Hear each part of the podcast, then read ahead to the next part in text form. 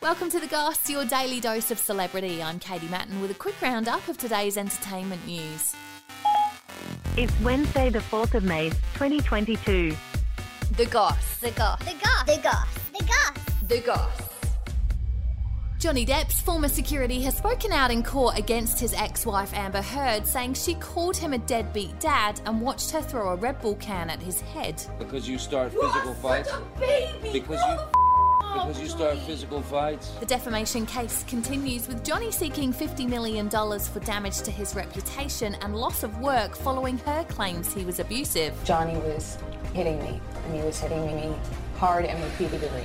And I was screaming. He also said he witnessed her punching him, leaving him bruised, and that the actor didn't retaliate. Travis McGiven, who was a bodyguard, said Johnny smoked weed often and took cocaine a few times, but that the drugs didn't change his calm mood. No, Oh, f- that. No, I didn't. What the f- are you talking about? He also confirmed the actor's salary, saying he earned $10 million for Murder on the Orient Express, 8 mil for City of Lies, and would have made $22.5 million for Pirates of the Caribbean 6 had it have been made.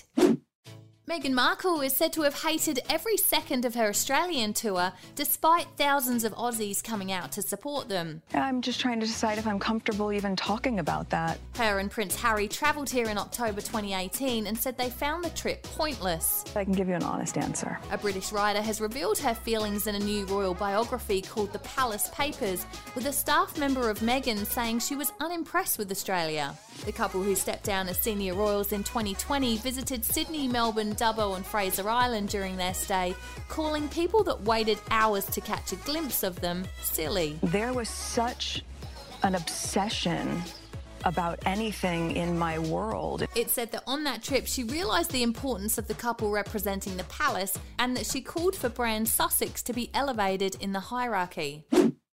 And Kylie Jenner has confused fans by wearing a wedding dress to the Met Gala, which took place in New York yesterday. I'm over keeping up with this lifestyle. The white puffy dress was worn with a veil over her face and a white baseball cap worn backwards. She walked the red carpet with sister Khloe Kardashian, with it being the first year ever all the Kardashian Jenners were invited to the event. Yeah, it's amazing. Meantime, Rob Kardashian's ex Black China has lost her defamation case against the family with an LA jury finding them not guilty. It's a lot of hard work. She was suing them for $108 million for loss of earnings when her reality TV show Robin China was axed from E.